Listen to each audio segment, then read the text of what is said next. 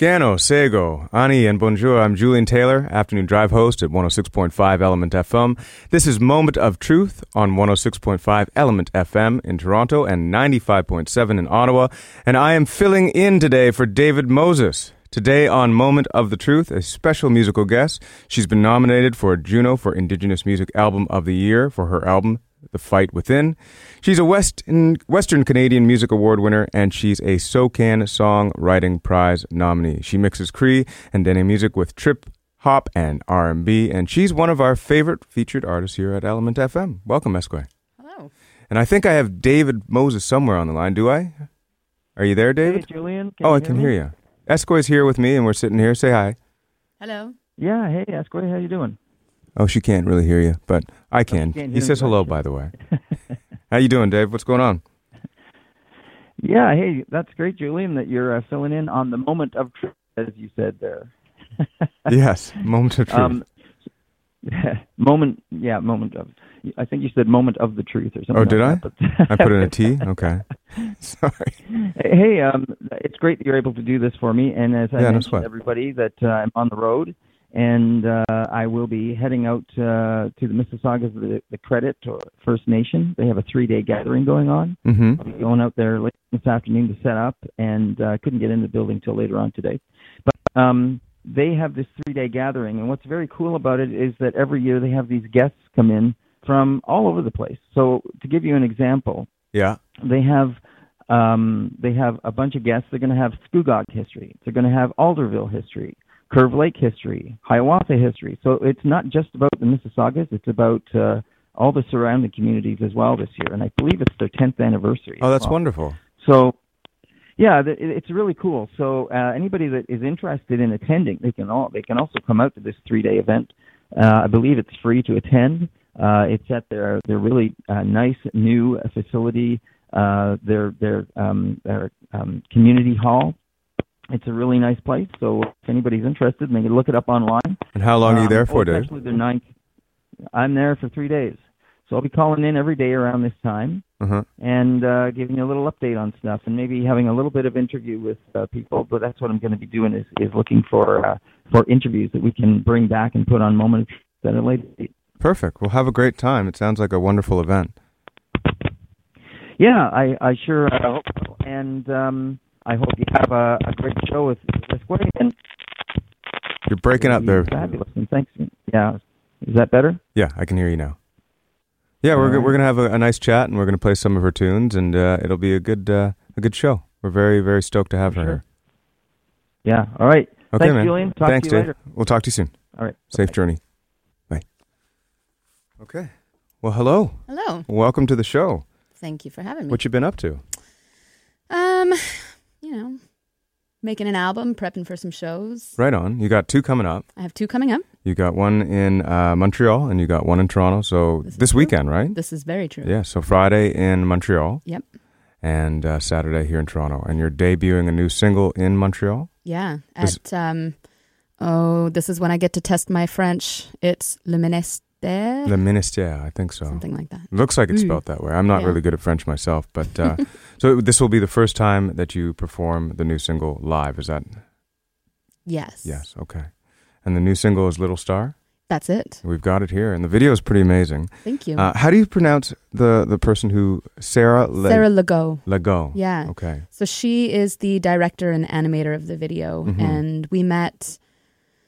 We met a year and a half ago or so at um, at a show that I was playing, and she came up to me afterwards and reached out and and told me the kind of work that she does, and I looked up her stuff, and she's just absolutely brilliant.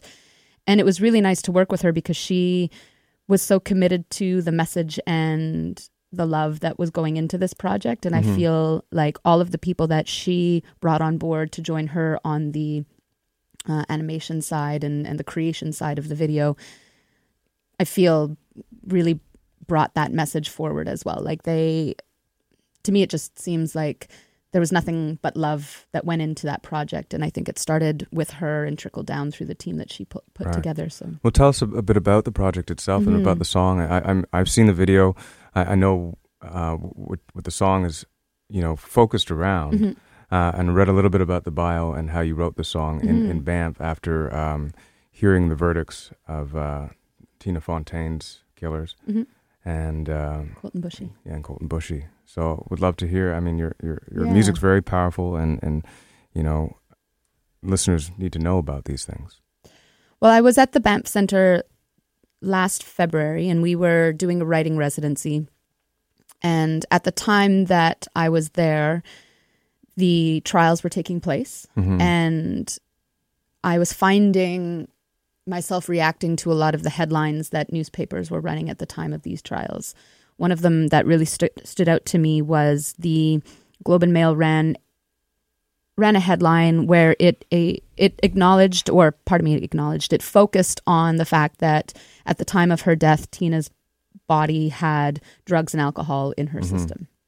And I just found that this was possibly one of the most insensitive and It's derogatory. derogatory, prejudicial, and it, it creates it creates a further bias in people that you know this is something that I talk about quite often is that we don't we don't recognize a lot of the time the messages that we're receiving and how those impact our view systems and beliefs and and whatnot and how you know at the end of the day I'm going to assume that the majority of people do not wish to be unkind and do not wish to be prejudicial and do not wish to you know hate or have any of those feelings. But when we're taught these different things in such subtle, sometimes subtle and sometimes not subtle ways through society, through prominent sources like our media outlets, we don't often recognize how we're being penetrated by these So you're, what you're things. sort of saying is that it's very systemic. Absolutely. Yeah. Yeah, and it's you know it's um it's something that just gets ingrained and so my goal with these sorts of songs is to start pulling away those layers and and addressing the issue that I feel is at the root of everything and that is that you know we're being taught this we're being taught these messages we're not born hating each other we're not born um judging each other Right. we learn those behaviors Right. They're not inherent. They just No. yeah, of course, they become things that get taught to us. Yeah. And I, I I remember seeing your tweet uh, about those particular verdicts. Mhm. Um, and it, it's something that I think struck a chord with a lot of people. Um, I hope so. I hope so. Because certainly it was very unfair absolutely what happened. Yeah, so both both accused were acquitted, and they were acquitted within about a week and a half of each other. hmm Um, these were both young Indigenous people who were killed, um, and you know, I'm not. I, I I hesitate to go too far into the trial and and the the points that came up during the trial because I I often feel like it's it's a a sticky subject, a tricky you know line to be to to be balancing on and and I think you know it's clear that my opinion on it is that these verdicts were improper. I feel like these verdicts the were um, biased and imbalanced. The representation of Indigenous people on the on the juries was next to nil.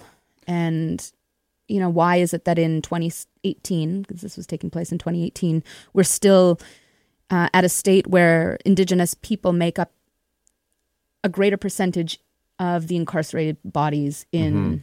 North America, or pardon me, in Canada, but yet are so grossly underrepresented when it comes to jury representation and, and these sorts of things. And you know, these are the the things that I'm hoping people will will think about when we are looking at these trials. And for the folks who are not convinced that the accused should have been convicted, we need to still be peeling back these layers and going to the to the The base, root. the root of it, Yeah. and saying, well, you know, these are the these are the moments that we have to look at first before we ke- can even get to that, um, to those verdicts, the le- the level of the verdict. Mhm.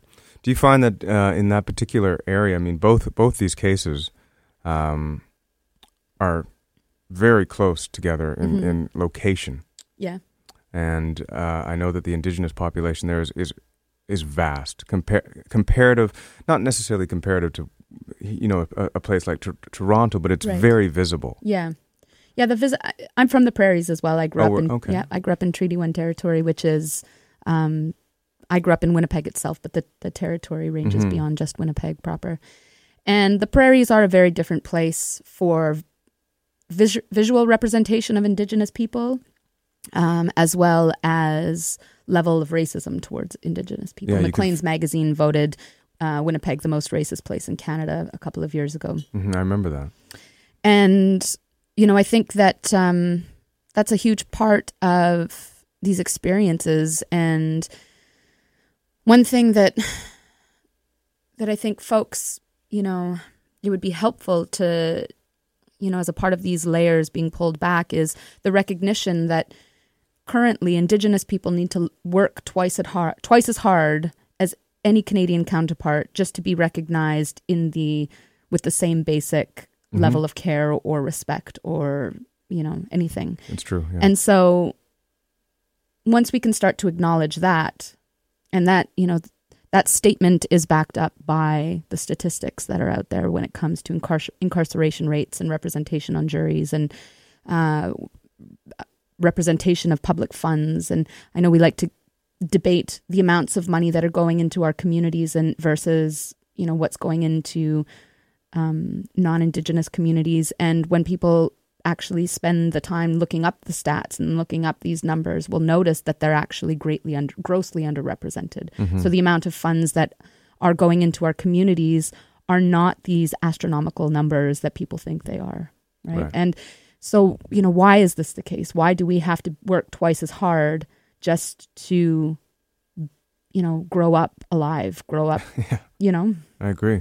let alone all of the additional things like proper or post secondary education or access to opportunities that are the same as people who live in cities or all of these different things, right? Mhm. Like the the root of it all is that we have to work twice as hard just to be alive. I agree. Well, you're doing great work, um, and uh, we're going to fly to a song. You're listening to uh, Moment of Truth on 106.5 Element FM in Toronto and 95.7 in Ottawa, and on the Radio Player Canada app. I'm Julian Taylor filling in for David Moses. You're listening to Moment of Truth on 106.5 Element FM in Toronto and 95.7 in Ottawa, and on the Radio Player Canada app. That is Iskwē's new single. Little Star, and it rocks. It's got a good feel to it. Well, thank you. Really digging it, and uh, that's going to be part of the new record. That is. It's um yes. Okay, cool. So where's that at, and what's going on with that? Where are you recording that? Um, Well, like how I've done every single record, it it's being done over a period of time at a, a bunch of different studios and mhm. there's never one place for some strange reason I can't yet figure out, but so I've worked I've worked in Toronto, I've worked in New York, I've worked in Vancouver, I've worked in Six Nations, and I imagine that the remaining songs will take place in some of the similar studios. Cool.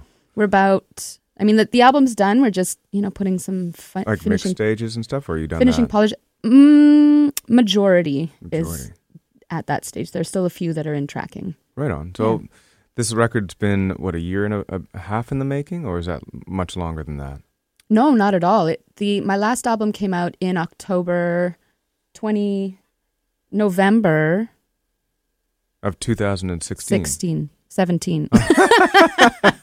I put out an album at some point. right. Before. And now she's putting out another one. Yeah, there we go. They're awesome. So uh, you be are you behind the producing helm of this, or do you have working with a bunch of other people, or is it? Yeah, well, I'm working with I'm working with one primary producer who is um who who did this last song or who who produced Little Star and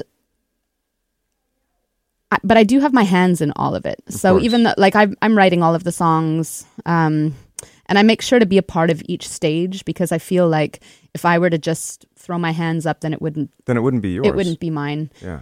Um yeah, so I like to keep Right on. myself involved in every step of it. Are most of the songs going to be touching on, you know, material subject that like, you know, what Little Star is about, Tina and, and Colin? Are we going that direction? Well, it's a conscious album, Okay. but I'm not going to say that every song is strictly about this, you know, finite topic. I Mhm. think that um, I think there's more room on this record for me to be kind of coming out of my shell in terms of the types of things that I talk about. They're all, uh, Such as?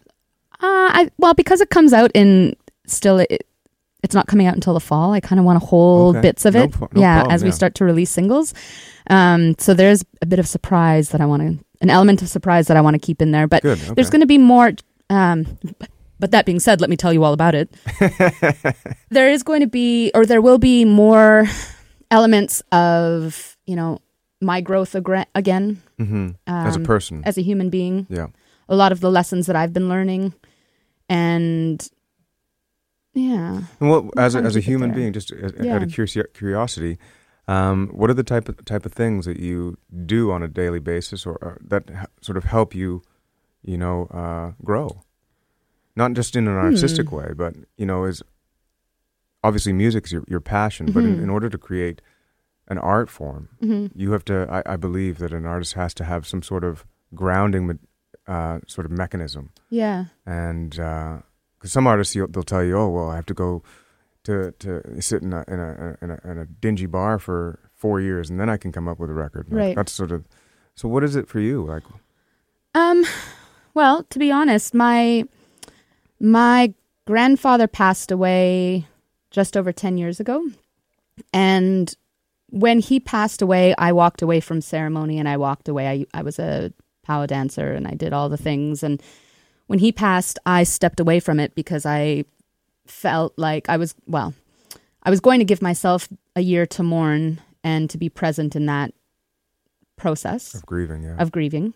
And then that year became two, and two became eight, and eight finally became 10. And, hmm and then I realized at one point that, you know, I started receiving these, you know, messages, I guess, that it was time to come back. And so over the past year, I've been reintegrating myself into my teachings and into my community back home and and um and so that's sort of where I've been spending my focus in terms of growing as a person is that Mm.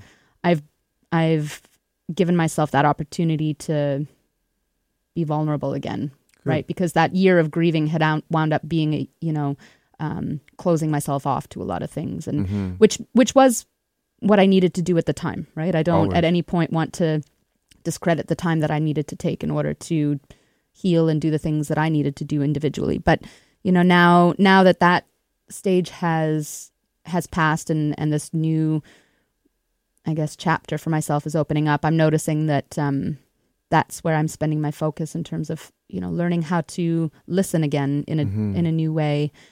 Um, as an example, one of the one of the bits that is going to be a part of my show at the Mod Club on this this Saturday is to be inviting people to join me as I'm learning these teachings and as I'm Mm. learning these lessons. And one of the ones that was really um, strong in my mind uh, of something that I've received is this teaching that this teaching that um, of of listening and learning how to listen without asking a, bunch of questions, right? So allowing whatever it is that we're observing or that we're hearing to be the thing that we're pulling, and we're we're not taking our need to ask questions and being overshadowed by that need. We're you know pushing that away and and- pushing that away and being present in what it is that we're learning all the time. And so I'm trying to make that a, a daily practice for myself as well. Wonderful. Thank you. You're listening to Moment of Truth on 106.5 Element FM in Toronto and 95.7 in Ottawa and on the Radio Player Canada app. I'm Julian Taylor filling in for David Moses and we are here with recording artist Iskwē. How you doing again? I'm still fantastic. How are you doing? I'm still fantastic. It's actually quite a nice day out It is. It's a Little- little icy, but the sky's bluer than it's been. in a long time, which is nice. Having It some vitamin D is always important. You know, getting away from this cloud of doom that is southern Ontario. It's February. I know February is always the cloud of doom. it is. It's come on. It's like October through May is the cloud of doom, and then we get haze for a couple of months. That's true. So most of your family's still in Manitoba, This is correct. and uh, now you're here, living uh, Close-ish. closest. Yeah. Where are you living? I'm in Hamilton. You're in Hamilton. Okay. Glamour and the Hammer. Glamour and the Hammer. Is that what they call it? I thought it was. That's what I call it. No. We were talking before the break, and uh, apparently you were the one that coined the phrase uh. Hamilton to Brooklyn of uh, Toronto. yes, it was. It was all me. well, I- you know, you got to take take the claim where you know stake your claim. So, where when did you actually start getting into music? I thought you were going to say, when did you coin this term? Yeah, Well, okay, when when what was Julian, that? let me tell you. yeah. Um, what was the other question that I was supposed to answer? Well, I really now only want to know when you coined the ter- term, but I was asking about your your your beginnings in music and, Ah. and how that happened. Well, it happened. Um, I was still living in Winnipeg, and I was working at Investors Group, Mm-hmm. Prime time. prime time. And a friend of mine that I worked with was auditioning for Canadian Idol. No kidding. This was the first time Canadian Idol ever came to Canada. And she was like, I'm going to audition for Canadian Idol. And I was like, I want to audition for Canadian Idol because, you know, that's something you do when you don't ever sing in front of people and you've never Right, told yeah. anybody that that's what you actually wanted to do. Up until then, it was just the mirror in the bathroom Yeah, or my car. or your car. hmm I mean, when I was a kid, I sang for the city choir and I did music stuff. Mhm. And I was a dancer, so I'd been on stages. But at that time, this was like this was pre-internet, to everybody, or pre, no- pre-accessible internet anyway. Uh, there was no access to the thought that I could be a musician for a living, right? Like I didn't have that around me to think that like, oh, I could I could write songs and make a living as an artist being a singer. Like I had no nobody to show me that that was a thing. So no family members p- performed or played. Well, my aunt sang, but Uh-huh. she sang she sang in some bars and stuff like that. But again, it wasn't anything that she did for a living. Okay. So it wasn't anything that I I had, you know, uh, access to or Right. or whatnot. And so yeah, I, I came home and and my partner at the time we'd been living together for a couple of years at this point, and I was like, I want to audition for Canadian Idol, and he was like, Do you s- even sing? And so I made him stand at one end of the apartment. This is Winnipeg, where there's tons of windy, long apartments. They call them character buildings, and character meaning old. And yeah, I, I belted out an Alannah Myles song. and he came out and he was like, okay, let's do this. And he was like, you know, you have to sign up for voice lessons. You need to da da da da da da, and gave me sort of this checklist of things to do in order to prep for this audition because he's a forward thinker. Wow. And so I went and did those things and I went and auditioned and I made it through some rounds and then I, you know, got to the TV round and Uh-huh. I walked into the studio and there were these judgy judges staring at me and all of these studio lights and I'd never had studio lights on like that and I walked in and I ch- selected a Whitney Houston song was that's what you do. Um, I have nothing. Okay. Oh boy. Yep. Super easy. If you haven't heard that song, it is the easiest selection I could have made in life. And I got to one of the super high notes and my voice cracked and I was just like, all right. And I saw one of the, you know, the judges' faces kind of cringe and I was like, oh shoot. That was it. Eh? That was it. And I, you know, like I was I wasn't embarrassed or anything. I was just like, you know, at the end of the audition, I thanked them for their time. I didn't even really like uh, need them to give me feedback because I was like, I You felt it. You I knew. felt it. We all knew what happened. Like this wasn't one of those moments where I was going to give them the opportunity to to mock me because I was like, I made the mistake. I know Yeah. that's you know I know that's well, that. that mistake is, is is probably been something that's helped you in such a. You're a very dynamic performer, and your and your stage show is completely dynamic. Thank you. Um, so that one Whitney Houston error might have helped. Well, I think so because it you know it's it's humility, right? And Sure. not humility in the sense that I was humiliated, but humility in in Yourself. in myself. Like I'm a human being and I'm not perfect and you know my tools or or muscles aren't always going to function at full capacity and sometimes you're going to make mistakes You and like the- boo hoo. You do the best you can. You do the best on the can. days that you can do the best that you can. Exactly. And if that's not up to par, then that's the best you did. right? But you can feel it as a performer. Um, you know, people may come up to you and they may say, "Oh, you were so great," and if you felt that you weren't, it Yeah. doesn't really It- hold any, uh, Exactly. you know, weight really. Hundred percent. I I was doing um, last year. We did the CBC First Play Live, and I had the worst flu. Oh no. And in between takes, I had a, a box of tissue at my pedal because I was blowing my nose and sneezing the whole way through. I can relate to that. You know, so it's just like there's you win some, you lose some, and and at the end of the day, it's to me, it's about the performance and it's about the spirit that you walk in there with, and I think that's the thing that people walk away from the show with, right? Mhm. Like when you when you go in and you your spirit is in a good place or you know like you're you're even if you're tired or sick or any of those things if your mind is like far far away that's what people are going to pick up on even if you hit all of the notes Sure. however if your mind is there If and you're present. are a part of it with them even if your performance isn't the best thing you've ever done in your life people aren't going to pay as much attention to that because they're going to be feeling included in whatever it is that you're sharing with them hmm right? Like we want to be included in things. We don't want to just look at a you There- know there's a painting. Of course not. I, and you're absolutely right. I mean, there's, I, I, I read a lot of books, and and Wayne Dyer has this one quote, which you know he says that inspiration comes from being in spirit.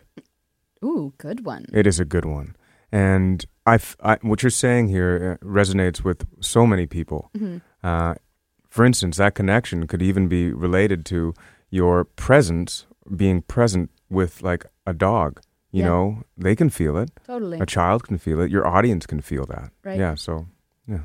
Thanks, Wayne Dyer. but, um, so you are playing at the Mod Club. I am playing at the Mod Club this Saturday, February 23rd. It's an Excellent. early what show. time's the show? The doors are at 7. Um, there is a wonderful artist named Riit who is on right at 7.30 Mm-hmm. and then I go on at 8.15. So you go on at very, 8:15. very early. Do you hear that? Do not be confused by, you know, like, Just be there when Just- the doors open. you know, just go. you might want to actually. Awesome. There there will be masks. There'll be masks. Everybody gets a mask. Secret. All right. Well, we're gonna. all I'm going to say, though. we're gonna. I'll get in trouble by my publicist who's giving me cut eye right now. There are no masks. There are no masks. It's just. Anyways. There's masks. Welcome back to Moment of Truth on Element FM 106.5 in Toronto, 95.7 in Ottawa, and on the Radio Player Canada app. I'm Julian Taylor, filling in for David Moses. Our guest today is recording artist Iskwē. I tried. C'est moi. Thank you. That was perfect. Okay, good. How you doing? I I'm good. So we- we've got a show coming up in Montreal on Friday, and February 22nd. right, and the 23rd here in Toronto at the Mod Club, and that show oh, doors are uh, seven, This is also true. and you're on at eight. Yes. Yes, so sort Still, of. come for 7 because you're going to see Riit at 7.30 And- and, she's brilliant and beautiful. Cool. Where did you meet her? I haven't met her. Oh, really? Yeah. Okay. I have just been um, turned on to her hmm and it's fantastic and I'm excited for her show. Great. Oh, we'll have to check it out here at the station. So the first time you and I actually met was, and we were talking about this earlier, was down on Gerrard Street This at an East End sort of artist co-op. Maybe that was what three years ago. It was before your first record came out, and you've done such wonderful things since. well, that would be incorrect because my Oh, really? first record came out in 2013. Oh, there we go. Yeah, but it was right before my second record. So the sophomore record came out, the Yeah. one that uh, was nominated for Juno, and Correct. excellent. yeah. Yeah, Very I don't know happy for your success. Well, thank you. Yeah, you've worked hard. Thank you. How are you feeling about it all? I feel you know, it's it's an interesting question because the industry is it's a tricky one to maneuver and and it's tough to always be vulnerable Mm-hmm. and and still feel confident. So there's there's days that I feel really stoked about how things are going and then there's days that are really challenging. And I think that that is just a part of the business and you know, And what what kind of things do you find challenging about it? Because I'm sure there's people listening that are aspiring yeah. to be artists. Well, I think you know it's hard to be a political artist. It's hard to be a conscious artist Mm-hmm. and not uh, be swept up by the idea of writing tunes that are more digestible by the masses. You know, when you're writing things that are so specific to um, to a community that's not favored by the masses. It doesn't have a, a huge voice. Yeah. They're looking for it, and and you're one of the artists that is helping that. I think. Well, thank you. And I, you know, I don't have any, um, I, you know, I, in no way do I mean that as I don't want to be doing this, right? Mhm. I, I, I do it because I love it and because it's what motivates me to get out of bed every day. Right. But it does come with those days that are also like, oh, this is this is tough work. I, I really feel it, you know, like this. It's In not your body. yeah, in my body, in my soul, yeah. and I feel it in the ways that are so full of love, and then I feel it in the ways that are so hard and hurtful because I feel the impact of the, you know, part of me, the rest of the world, and how it responds, and how, you know, it can be heavy to be You got to have rhino skin. Oh, I'm sorry. it's okay. Sorry. it's all right. we're we're human, right? Uh, Bleep. beep. Yeah, but I think that it's a it's a very interesting thing. You say that this is what you should be doing because it's what gets you out of bed. Meaning Yeah. that it's very obvious to me that this is what your calling is. It's what your dharma is. It's what you're supposed to be doing, and you're supposed to be writing these political songs Yeah. uh, and not appeasing everybody. Absolutely. My mom always told me to, you know, to be the best person that I could be, and and I just happen to be loud, so That's cool. so I'm going to be loud. Why not, right?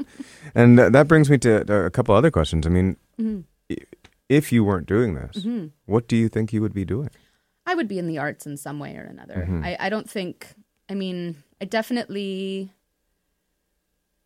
There's just no option to not doing this. Great. That's the Yeah. answer that I was looking for. So Perfect. And I, I'm curious uh, about your songwriting process. I mean, Mhm. are you uh, an instrumentalist as well as a, as a, a lyricist and and a, a vocalist? yeah, I, sort of. Like I I took piano lessons. My Mhm. grandmother was a piano teacher, and so she taught me when I was a kid. hmm So I have a, you know, a root understanding or basic understanding of music theory and that kind of stuff. So I can plunk away at a keyboard hmm and find notes that make sense. And So when you're You know. writing melodies, is, is Yeah. that how you're going about it? absolutely, I, I plug my, I have a little um, MIDI controller that I plug in. A MIDI controller is like a little mini keyboard that you can plug in Into your computer? into my computer that runs through software that I can then trigger different types of sounds. So it doesn't have to be a piano sound. I can Right. make all kinds of things. I actually work a lot better writing um, bass lines and strings and those sorts of things, and then building off of that. Cool. Yeah. Uh, and and as far as a lyricist goes, I mean, Mhm. are you writing melodies and, and coming up with these things together with the lyrics, or do you find yourself like, for instance, when you wrote uh, "Little Star," did, and you were at the Banff Center, did you Mhm. go out and just sit there and write on pen pen to paper and and and, and put this this story together? Yeah. So Little Star, I was there with a couple of my bandmates, and so we Okay. were we were all in the room together, and that song took I took us I think, you know, maybe ten minutes to write. Some of them do. Yeah, and I mean, it took a long time in terms of you know building up the production to what it is now, and the process. Um, that the- part took time, but the the meat and potatoes of writing the song took us about ten minutes, and it was one of those things where I had, I you know, I stood at the mic and I had my pen and paper there, and and it was like as I was writing the words, we were tracking the vocals, and it, it was just like poof, and it was done. That's magical. Yeah, it was. I, you know, these songs though, these sorts of songs, kind of coming back to what you say about it being my calling. I feel like in that way, it, I I do agree because these songs they're not mine, right? They come through me, I agree with but that. I don't possess them. They're not. They're not for me to. You just pick them out of the air because they're there and you're and you're in tune to that moment, that time, Mhm. that expression and that spirit and that's Yeah. what allows you to do that. exactly. Um, the best writers are the ones that do that. Ah. So we're going to bounce to another song. Um, do you want to talk about healers at all? Um, Or should we just listen to it? you know, uh, well, we can listen to it, but Healers was actually done at the Banff Center as well. It was. Yeah, but it's from my uh, previous album. Okay. Go ahead, and talk about it. We'd love to hear about the process and, and what this is about. This song is is funny. I I wrote it. Um, I used to live in New York, and I had this manager back in the day when I was living in New York, who asked me to write, rewrite lyrics and melodies and whatnot to an Erykah Badu beat. And I was like, sweet. And it was for this, yeah, Yeah, for right. this major producer who I'm Awesome. not going to mention. and I was like, yeah, all right, cool, no problem. So I wrote Healers to a completely different beat, right? Like it was a, a different song, but the, the lyrics and melody were the same vocal melody. And I was so proud of it because I was, you know, I was inspired. She's a huge inspiration. I love her artistic freedom. I love her, you know, her political voice and, hmm and the role she plays as an activist. And so I wrote this song inspired by that and inspired by her, but for my community. Cool. And I was I sent it off. I did the vocal production myself, sent it off, and they were like, "No, thanks." They didn't want it. So, and this was years ago. This was like 10 years ago or something. but it still found the light of day. Well, I held on to it and I'm like, I'm not letting this one go. And then, yeah, years go by and, Right on. and then it became a thing. Welcome back to Moment of Truth on Element FM 106.5 in Toronto, 95.7 in Ottawa, and on the Radio Player Canada app. I'm Julian Taylor, filling in for David Moses. Our guest today is recording artist Iskwē. Hello. Hello. So that brings me to this question, and it's the question that every artist gets. No, I have not had lunch with Erykah Badu. Damn! That's awesome. So I would like to have lunch with her. I would. If you do, please call me. I, I FaceTime me. but Okay. But but I'll take photos and send them Right after on. the fact. yes. If you get to have lunch with her or Joni Mitchell, Ah, I need to have photos, please, and thank you. good to know. Okay. So she's an influence of yours. Mm-hmm. Who else, from a musical standpoint, Mm-hmm. do you feel influences you? And it doesn't have to be uh, like it can be sp- their spirit. It can be Yeah. yeah, Bjork. Bjork. Okay, one. I can see that. Yeah. I love her. Again, it's just I'm inspired by artists who are free in their artistry hmm and who, you know, don't allow room for well, at least not externally. I don't know what goes on behind the scenes in their hearts or how you know people are impacted, but I'm inspired by the fact that they are free to be themselves and without allowing room for you know things like media and mass messaging to impact their next choices in terms of how they present music, how they present fashion, how they present their art and their craft. Right. So, yeah, Erykah Badu, um, Bjork, Portishead is a big one for me as well. David Bowie, Portishead is great. yeah. Have they been? I don't know if they've been doing it at all. I mean, I haven't don't heard know. from them. And she's, you know, the thing. One of the things that I love about her is that she has massive stage fright. She hates performing, really? but she does. Well, she did do it. How do know, you and- feel about it?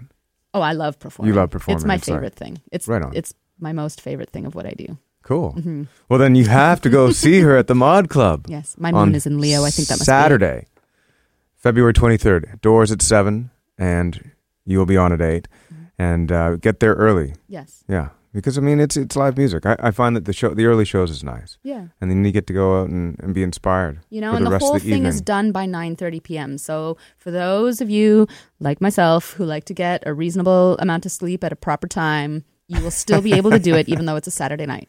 Um, and plans after those few shows Mhm. are to finish the record. Record Yeah. comes out in the fall. Correct. Do you have a title for the record, or don't? Don't tell us. Don't tell us. Thank you. Keep it a secret. Yeah. Um, and any shows like playing through the summer, or Yeah, we're gonna have we're playing some festivals and some other shows. I think we'll those are are uh, you know as we get closer to of course, announce them then. announce them. Then yeah, but Um, there's definitely Any overseas plans? U.S. plans?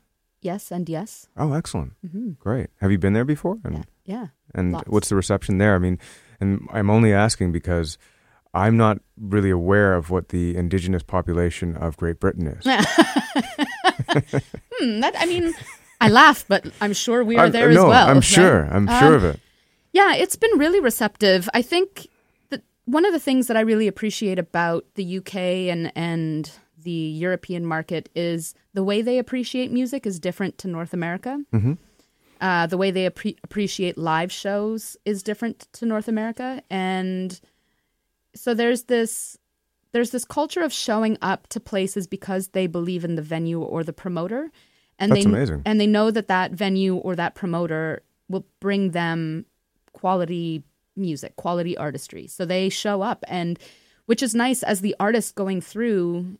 You know, you can play a room or you can play a city that you've never been to before, and you'll have a full room of people who are wanting to be there because they want to see what you what you have to offer. That's great. And I mean- it's so it's nice. It's a it's a really nice way of being received, and and it you know provides a space where you can you know feel safe sharing and, and So it doesn't. It's not really a follow the leader sort of type of thing and herding cats kind of. Thing. No. Yeah. I mean, of course, they have you know pop culture just like anybody else, and Mm-hmm. in in that realm, it's it's its own beast. But Sure. in terms of just live music, it's a it's a t- very different thing from here. Awesome. Mm-hmm. We're gonna almost get wrapping up here and play another song, but before we go, I want to say thank you.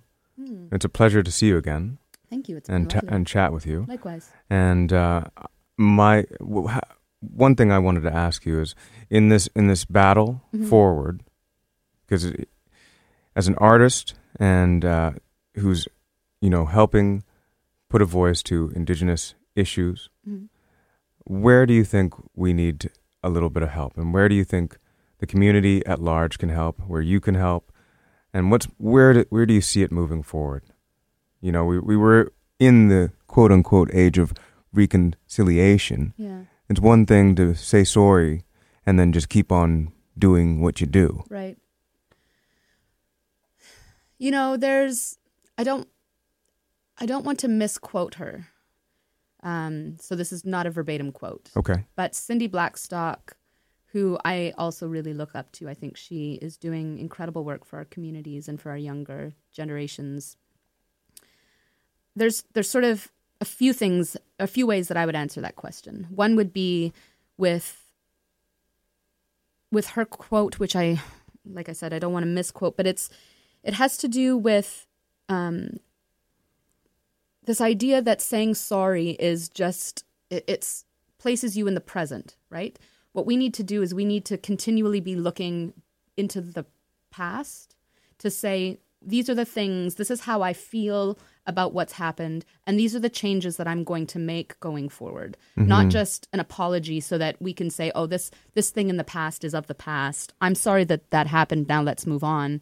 It's say, "Well, what are what are you going to do so that you don't like what are the changes that you're going to make how, and how does it make you feel when you hear about all of these stories and you hear about all of these things that other people have participated in how does that leave you to feel as a human being right, Right. not as a you know whatever your role might be but as a human being how does that leave you to feel? And the other thing for me is as you know as i'm growing and as i'm getting older and and you know i'm not a teenager now but i'm also not You look like one. well thank you. But i'm also not you know um a grandparent or anything like that. I feel i'm i'm starting to see the way generations interact with each other and and how there has been a disconnect between the younger generations and the older generations and i feel really you. inspired right now by so many of our younger generations or our younger ones who are standing up and speaking up and making movement and making change and and I think that there's a lot to be learned um, and shared between both, between the younger and the older, right? The older generations have experience, but we also have hurt that we've learned along the way, and we have to be careful that we're not cycling that back down to our younger ones. And our younger ones have a fresher lens and and haven't learned all of that hurt necessarily Yes. just yet. And so there's this exchange that can take place where it's really powerful and really, really strong for us to both hear each other. And this is that that lesson of, you know, not always being in a space of asking questions, but what is it that I can learn? Where can I listen? Where can I just be present without needing to put my own need to know more? Exactly. Mm. It's a it's a definite communication thing. There's a book called "It Didn't Start with You," Mm. and uh, it sounds to me that what you're talking about is really the genesis of what this book was about, and it's Mm. about how past hurt, whether or not you were directly involved in that past hurt as the next generation, trickles down each line, Absolutely. and uh, that communication and that conversation is very important to have. Yeah. I agree with you. Yeah. Thanks for being here. It's thanks amazing. We're going to play another song. Great. Uh, and uh, yeah, you've been listening to Moment of Truth on 106.5 Element FM in Toronto and 95.7 in Ottawa. I'm Julian Taylor, filling in today for David Moses. Our guest